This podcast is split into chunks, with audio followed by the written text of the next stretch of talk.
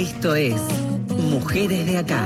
Historias, recorridos, militancias y activismos. Hasta las 20. Mujeres de Acá. Con Marcela Ojeda en Nacional, la radio pública. Ahora que estoy bien, ahora que estoy bien. Que ya lloré, ya me levanté, bajé, bajo. Uh, puro sentimiento. Hola, hola, ¿cómo les va? Bienvenidas y bienvenidos a otro Mujeres de Acá hasta las 8, como cada miércoles nos hacemos compañía.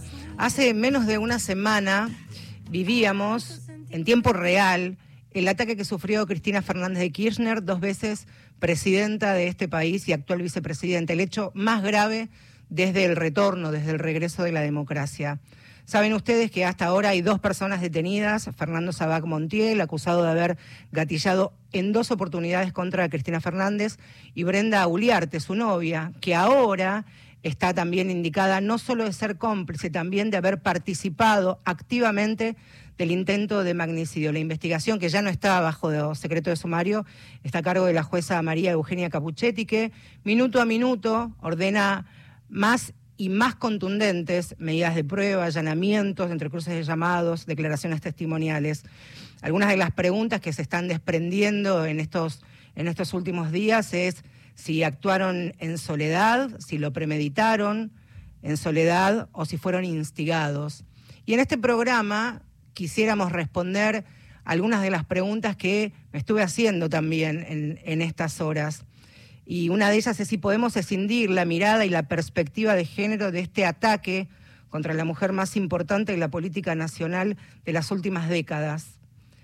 Por otro lado, también me, me preguntaba, y esto lo vamos a ir desarrollando, reflexionando y que circulen las voces, si se puede hacer una lectura y un análisis profundo sin tener en cuenta, por un lado, los discursos, los mensajes de odio y aleccionadores de las que son destinatarias las mujeres de la política, de la escena pública en nuestro país y en la región.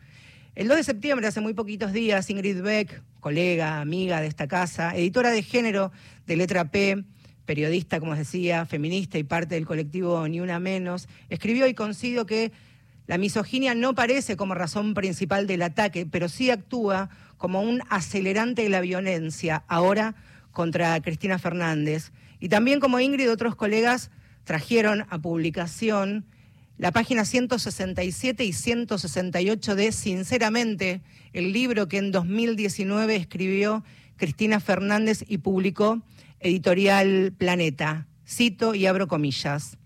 La condición de mujer siempre fue un agravante, así como en el homicidio la condición familiar es un agravante.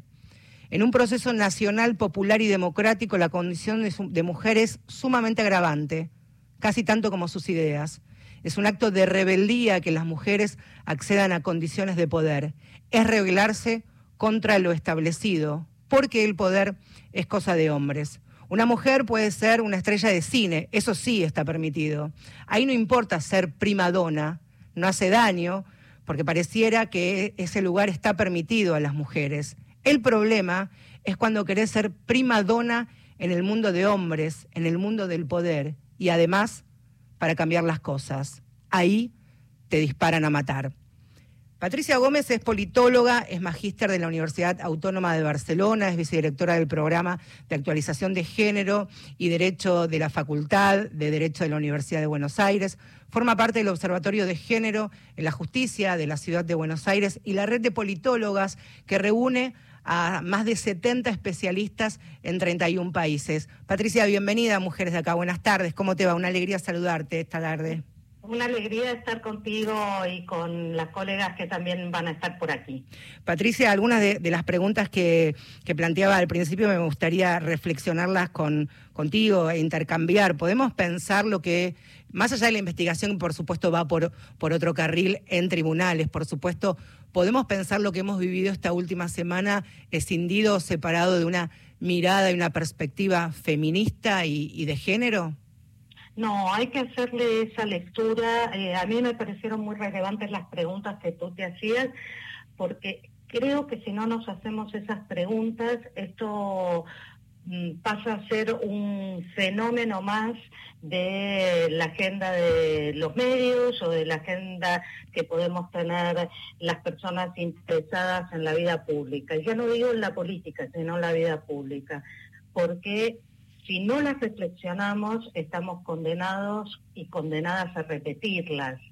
Y ya tenemos una historia lo suficientemente trágica como para seguir repitiendo situaciones de violencia.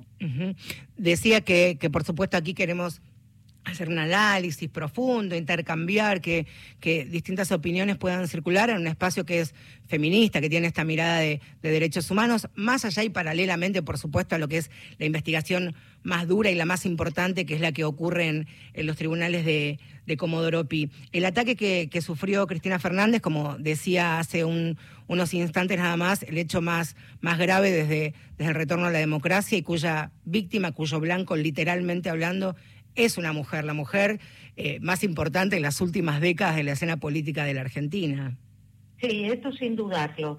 Eh, no dimensionar el fenómeno de ataque a las instituciones democráticas a través de las personas que las representan, eh, en este caso la vicepresidenta y las dos veces presidenta, es mm, ponerse en una situación de ceguera. Y esta situación de ceguera nos lleva a repensar en a qué llamamos violencia contra las mujeres o a qué llamamos discursos de odio. Y me parece que este es un tema que a 40 años de casi eh, institucionalidad democrática hay que empezar a repensar, porque en lo que en buena parte de las cosas que tú mencionabas es que la misoginia tiene una vuelta de tuerca con fenómenos violentos que no son solamente el golpe de las mujeres golpeadas, al que a veces muchos medios lo solo asumen la violencia contra las mujeres en ese sentido, sino que hay otro colectivo de violencias que son como las más difíciles de identificar y a las que creemos que no tienen tanto peso y tienen tanto más peso ese golpe o ese ojo morado. ¿Qué significa, eh, cuál es el significado de un discurso de odio, muchas veces este, utilizando los medios de comunicación como catalizadores, no solamente como, como un cable para llegar a, a, los destinatarios. ¿Qué es un discurso de odio y cuál es la diferencia fundamental entre no coincidir con el otro o tener posiciones opuestas y sembrar ahí una discusión? ¿Dónde nace la diferencia? Ayer se preguntaban y te la quiero trasladar esta pregunta, Pato. Sí, ayer, a, ver, eh, digamos, lo que es muy finito, por llamarlo de alguna manera, es el discurso de odio y la libertad de expresión.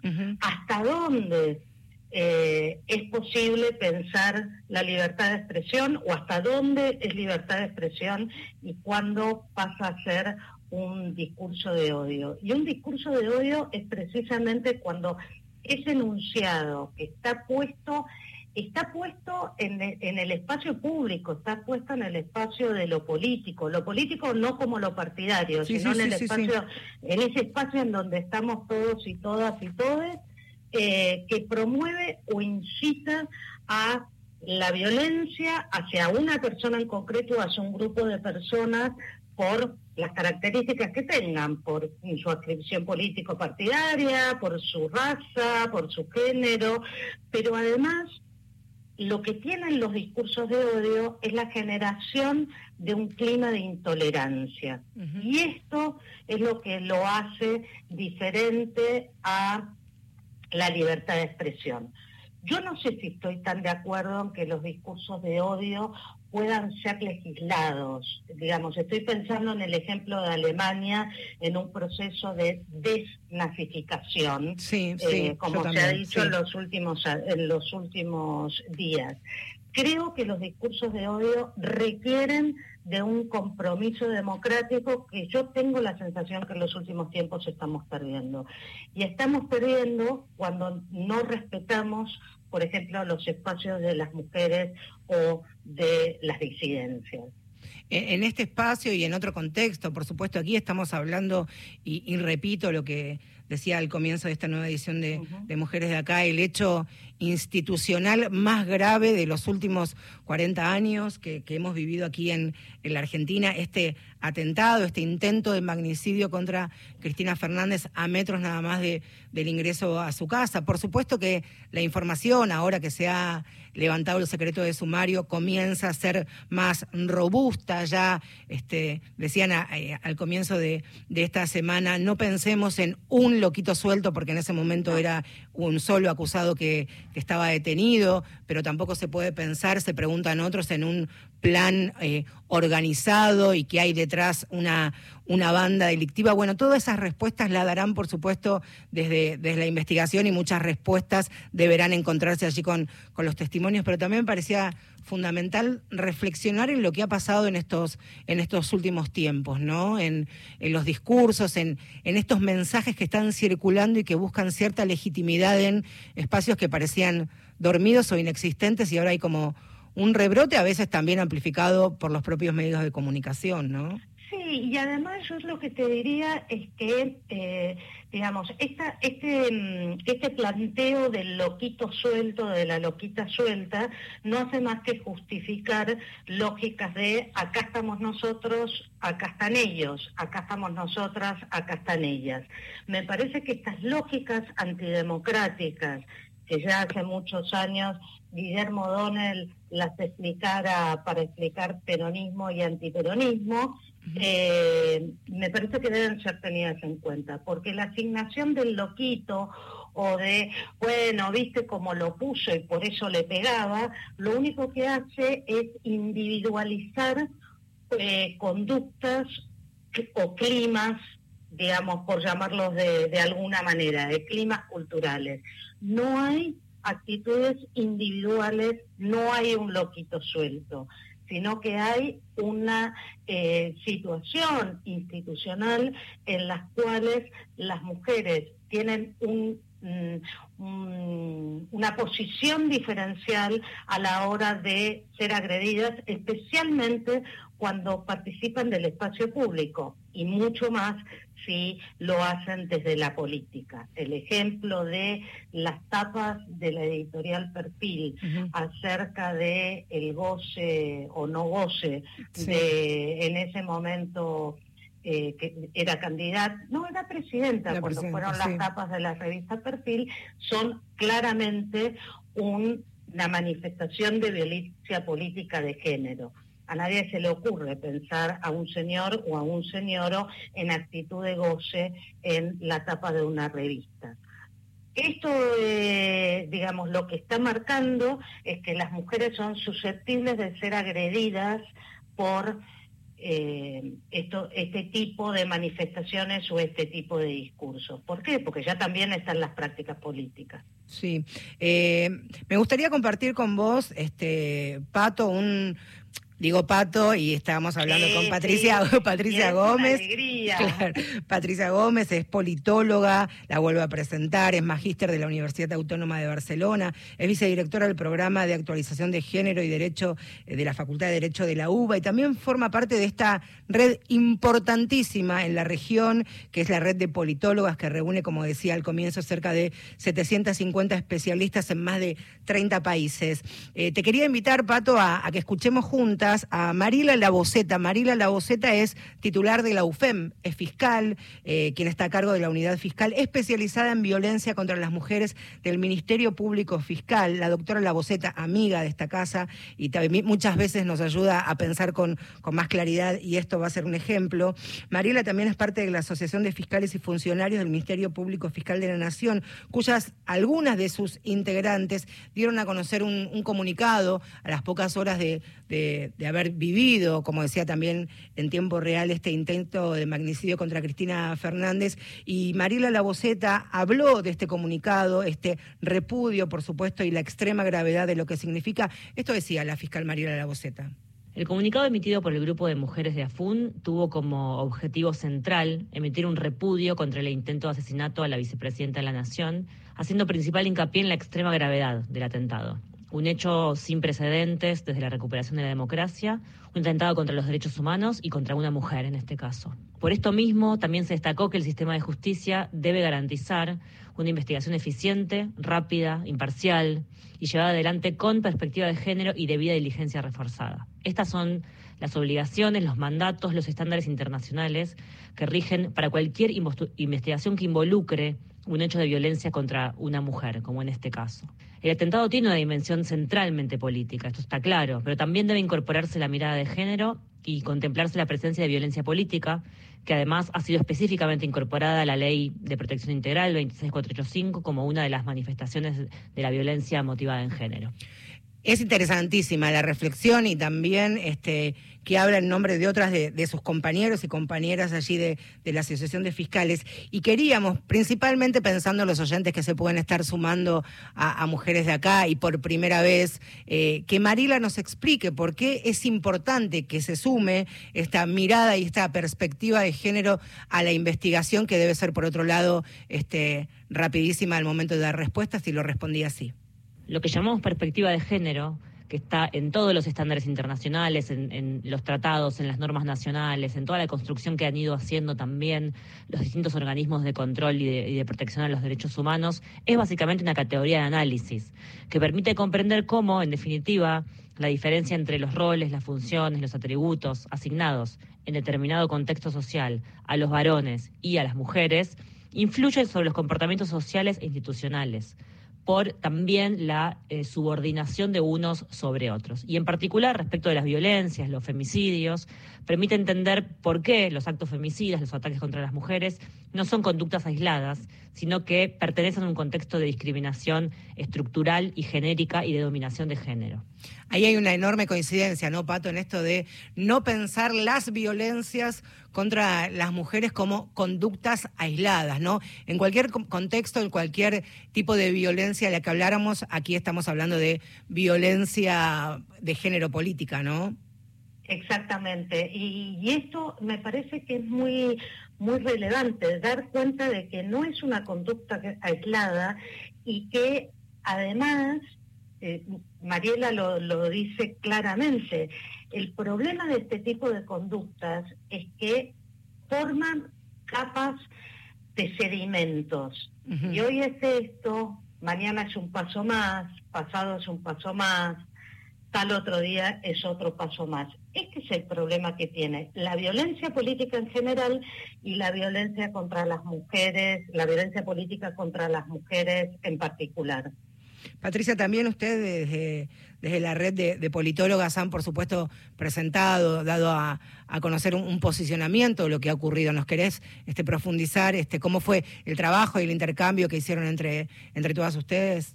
Eh, fue maravilloso porque en menos de una hora y media ya estaba redactado un comunicado corregido, copiado de nuestras redes sociales, firmado por más de de ciento y pico de, compañeras que conforman la red.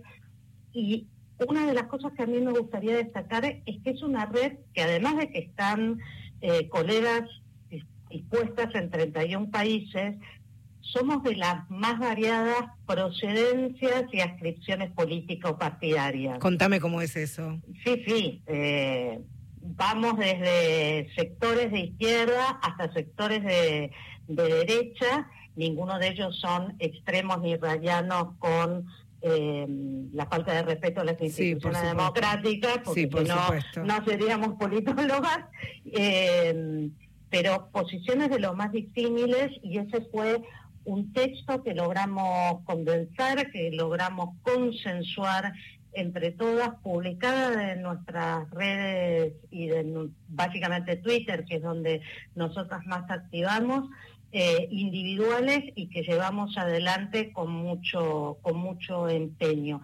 Pero además ahí me gustaría destacar que independientemente de las posiciones político-partidarias de quienes los de quienes integramos la red, fue muy relevante la posibilidad de identificar esto como un acto de violencia y me parece que poder coincidir en, los elementos básicos hace que ese comunicado en donde condenamos el magnicidio, donde decimos que es un acto de violencia política ha tenido esta repercusión, porque no todas trabajamos en los mismos temas, sin embargo en esto coincidimos absolutamente. En un ratito vamos a ampliar, pero ahora que estás hablando de, compañeras tuyas, colegas, politólogas de, más de 30, de 30 países, cerca de 700 especialistas, en un ratito vamos a profundizar sobre, eh, siempre fue sobre nosotras, relatos de la violencia de género en, en el Brasil, es una publicación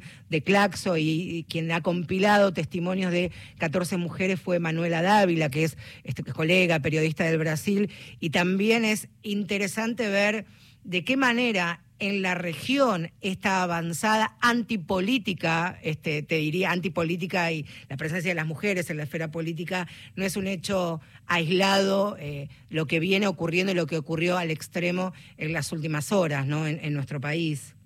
Sí, y además yo te diría una cosa, mira, hay un, el año pasado en las elecciones, eh, Fundar, la Fundación Fundar, presentó el, con, una investigadora muy interesante, presentó eh, la medición de las agresiones que tienen las mujeres candidatas en tiempo real.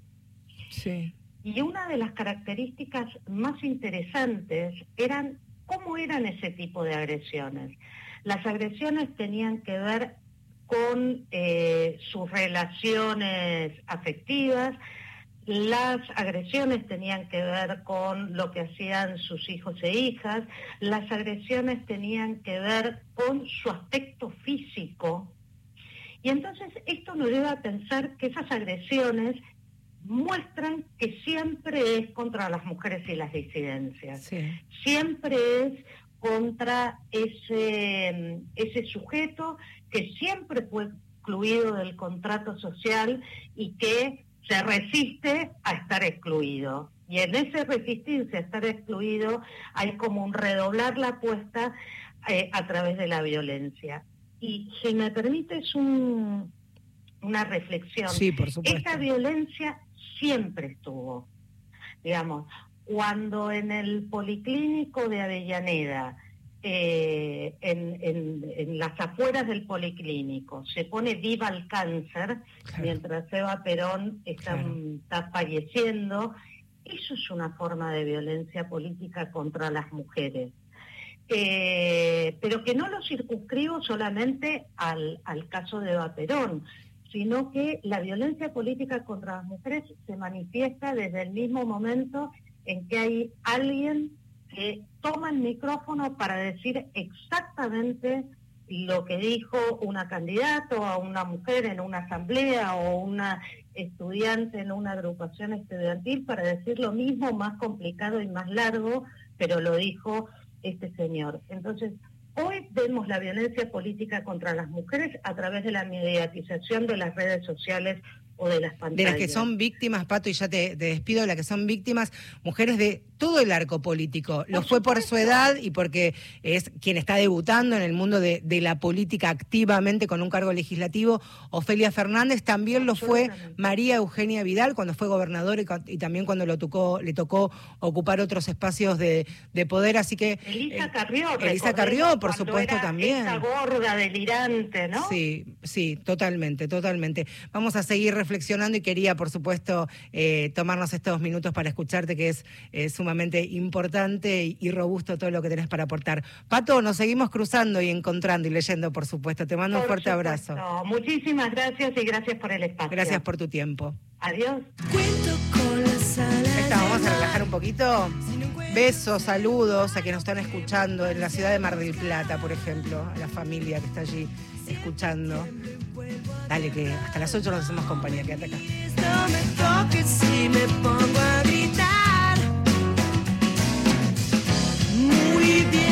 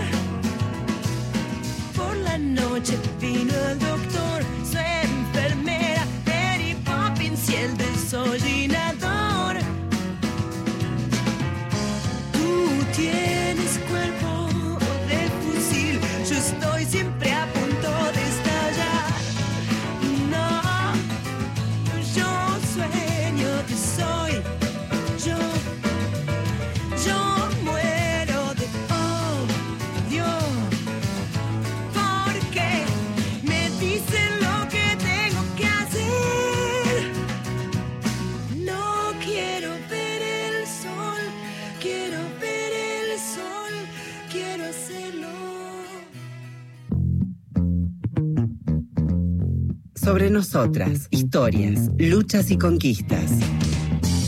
Mujeres de acá por Radio Nacional.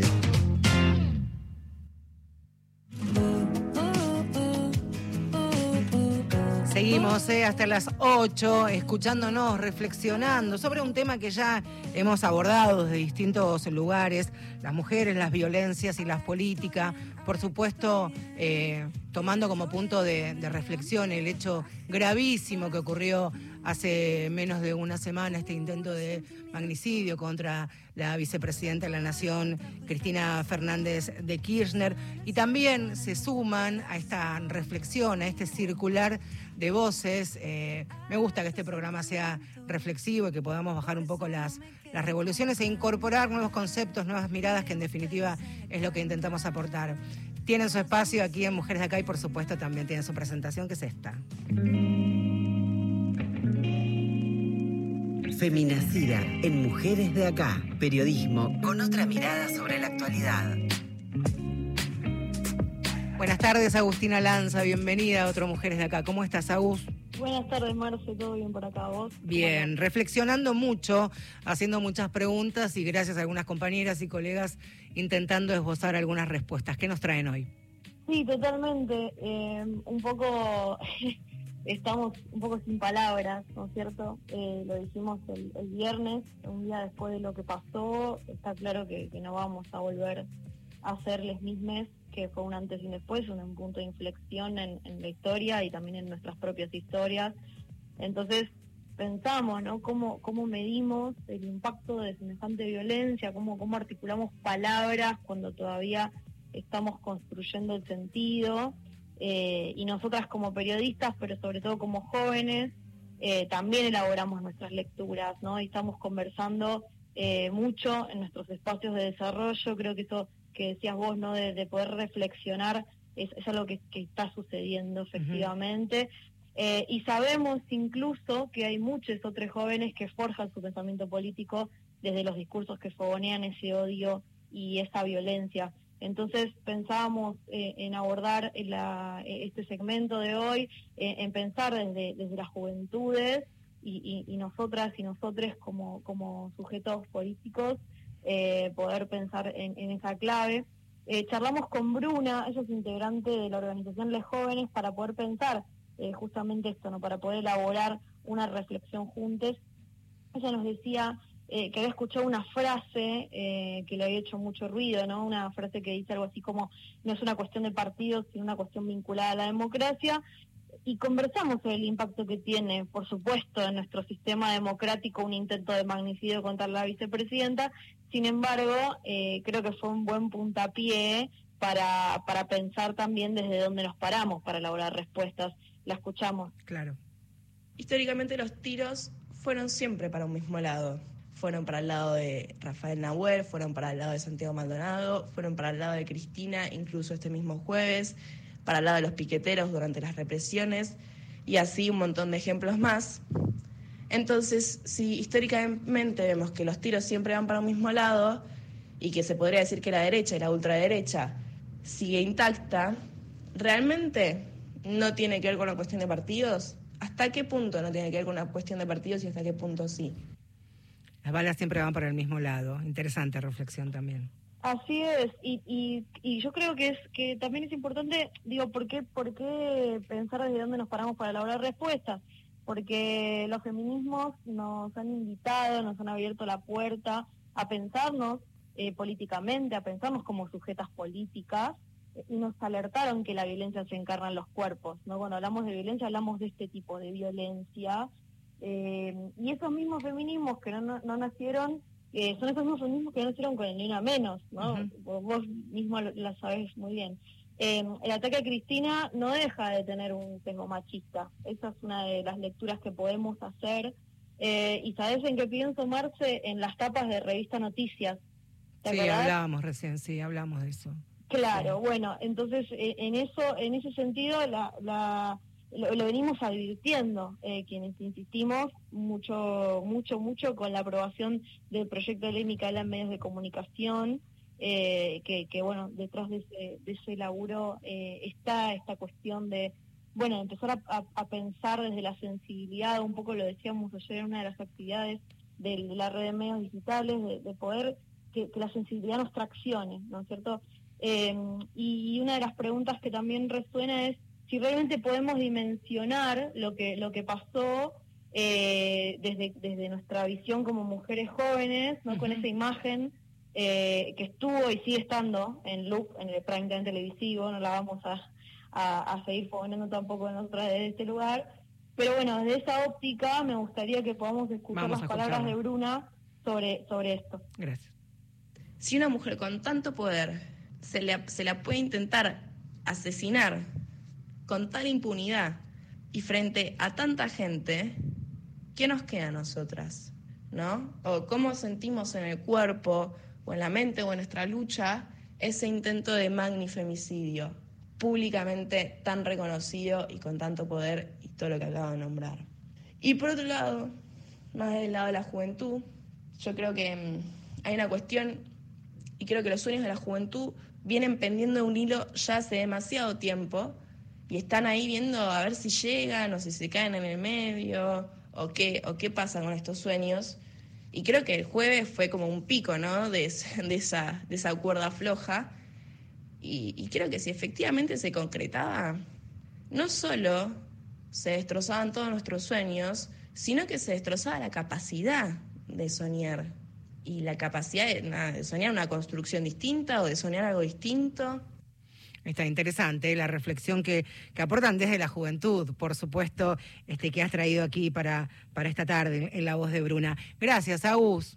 Gracias. Y Marce, ¿y sabes qué? Me parece que, que, estaría bueno poder seguir construyendo esta reflexión y que no nos quedemos solamente con lo que con lo que nos pasa ahora en el cuerpo, sino que, que podamos tomar, y lo charlábamos también con una compañera eh, con, una compañera que se llama Sofía Eger, que ella es docente de, artes visuales, y esto de poder tomar dimensión histórica ¿no? de, lo que, de lo sucedido. Eh, seguiremos construyendo hacia adelante para poder pensarlo mejor.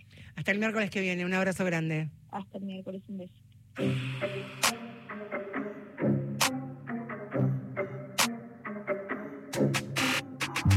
Hola. Hola. Te la mi contestador. Si no te atiende el teléfono, seguro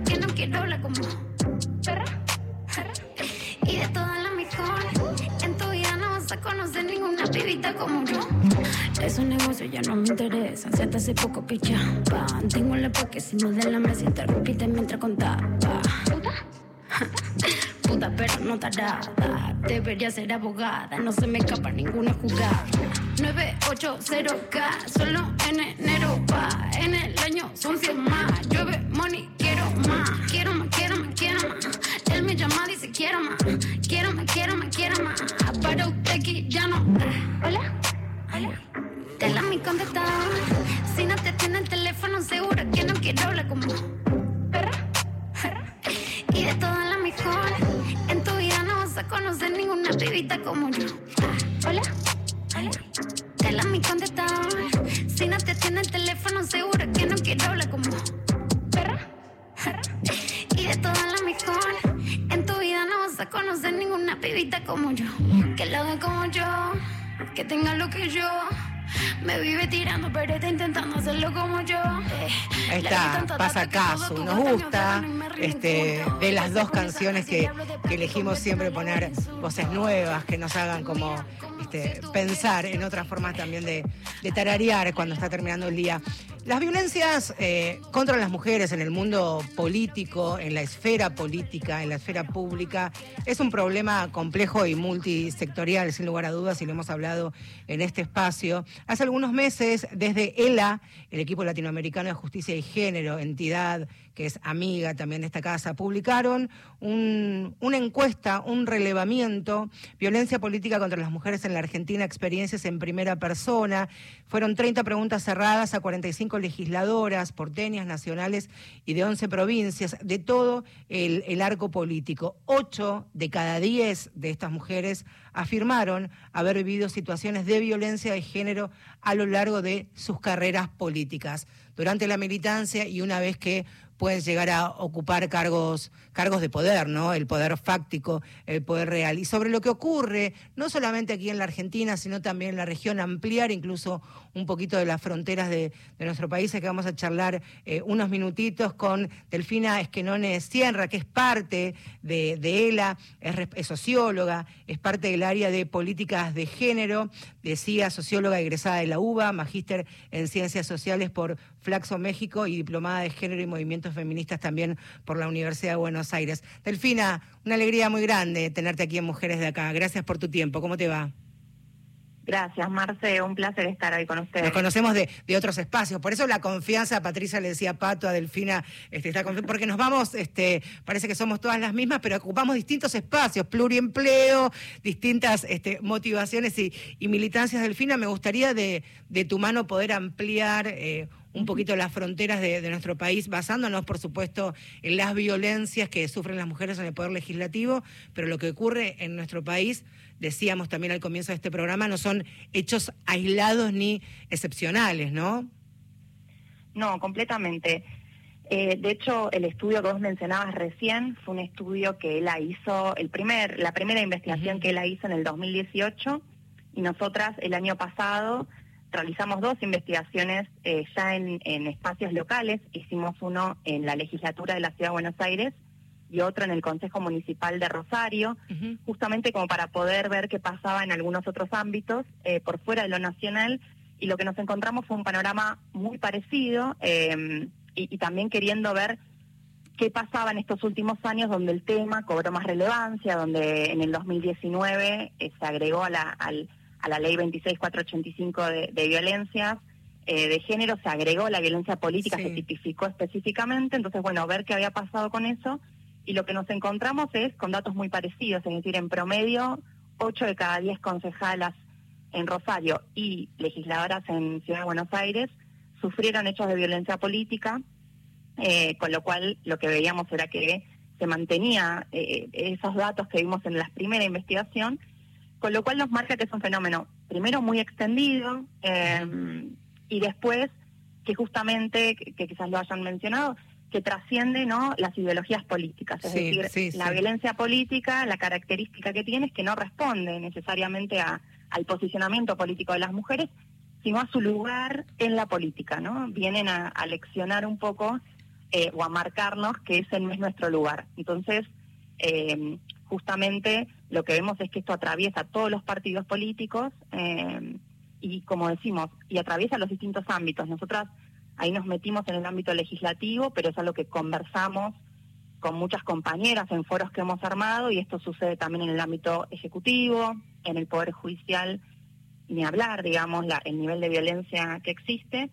Entonces, bueno, eh, creo que, con los últimos hechos que, tuvimos, eh, bueno, eh, esperamos que este tema igual siga cobrando como que no pierda vigencia en la agenda porque porque eso lo que vemos es que persiste y además digo más allá del dato este el 8 de cada 10 que es muy fuerte eh, hay, hay otros datos muy preocupantes por ejemplo donde la mitad o más de la mitad casi el 60% de quienes agredieron o, ejercieron acoso o violencia política suelen ser personas del mismo partido político, ¿no? De estas compañeras. eso también es muy fuerte. Ahí hay un, un trabajo que hacer adentro de cada partido político muy importante.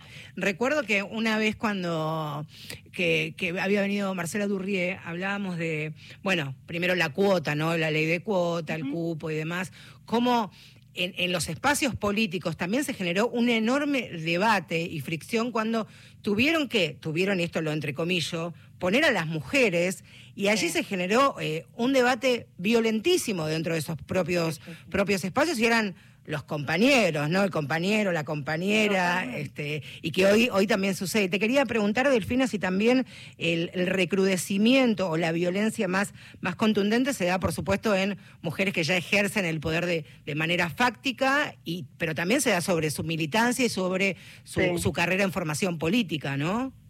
Exactamente. Nosotras en, en, todas las entrevistas que hemos hecho, lo que nos muestran es que la violencia inicia con la militancia y de hecho digamos, muchas muchas decían, ¿no? Eh, el espacio de militancia es un momento donde quizás se, puede visibilizar menos, digo, porque la exposición política es menor, pero que muchas también eh, tienen que resistir o sobreponerse a esa violencia por, la, por las ganas que tienen de participar en política, ¿no? Entonces es como un costo que tienen que asumir para poder estar en esos lugares y que después, una vez que llegan, digo, con todos esos obstáculos, una vez que llegan a cargos selectivos, por ejemplo, eh, o a cargos de decisión, esa violencia se mantiene. Es decir, las mujeres que que no tienen los cargos la sufren, pero una vez que llegan a los cargos no dejan de sufrir esa violencia, sino que muchas veces se recrudece, eh, porque lo vemos eso, ¿no? En mujeres con mucho poder, que lo que dicen es, durante toda mi vida yo sufrí, soporté situaciones de violencia de los propios compañeros y de externos,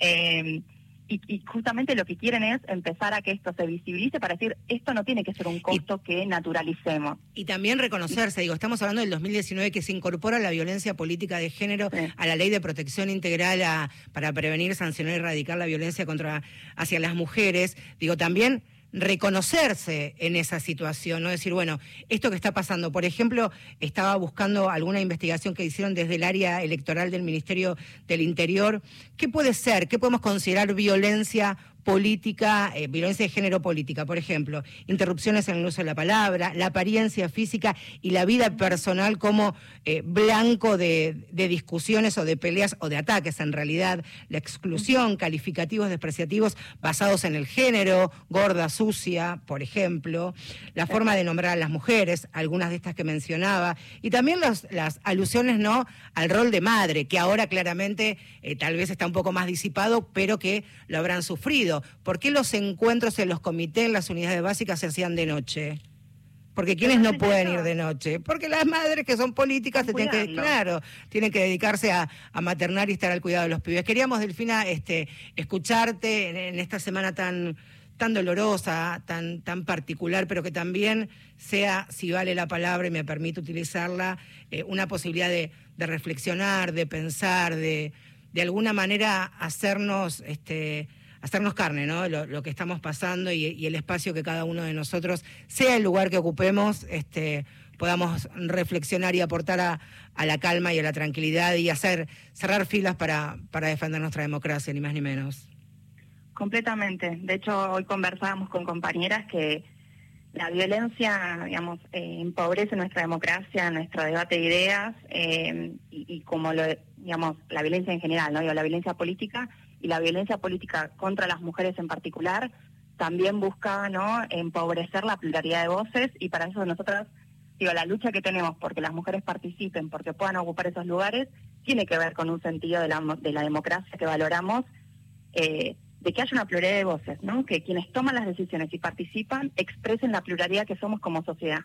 Totalmente. entonces todo esto que está sucediendo la verdad es que por supuesto nos nos entristece muchísimo porque creemos que eh, empobrece la democracia, básicamente. Esto no es bueno para, para ningún partido político, no creemos que sea bueno para la sociedad, así que creo también que es un buen momento para reflexionar realmente eh, y que esto, que fortalezca nuestra democracia en todos los sentidos, ¿no? Eh, y por eso ahí nosotras sí queremos que haya más mujeres participando eh, y, que tengan la posibilidad de participar libres de violencia. Digo, dejar de naturalizar que el costo para participar es el costo de la violencia. Y el sometimiento y, los mensajes que intentan aleccionar. Delfina, gracias por habernos ayudado a reflexionar esta tarde-noche. Ya nos cruzaremos prontamente, seguro.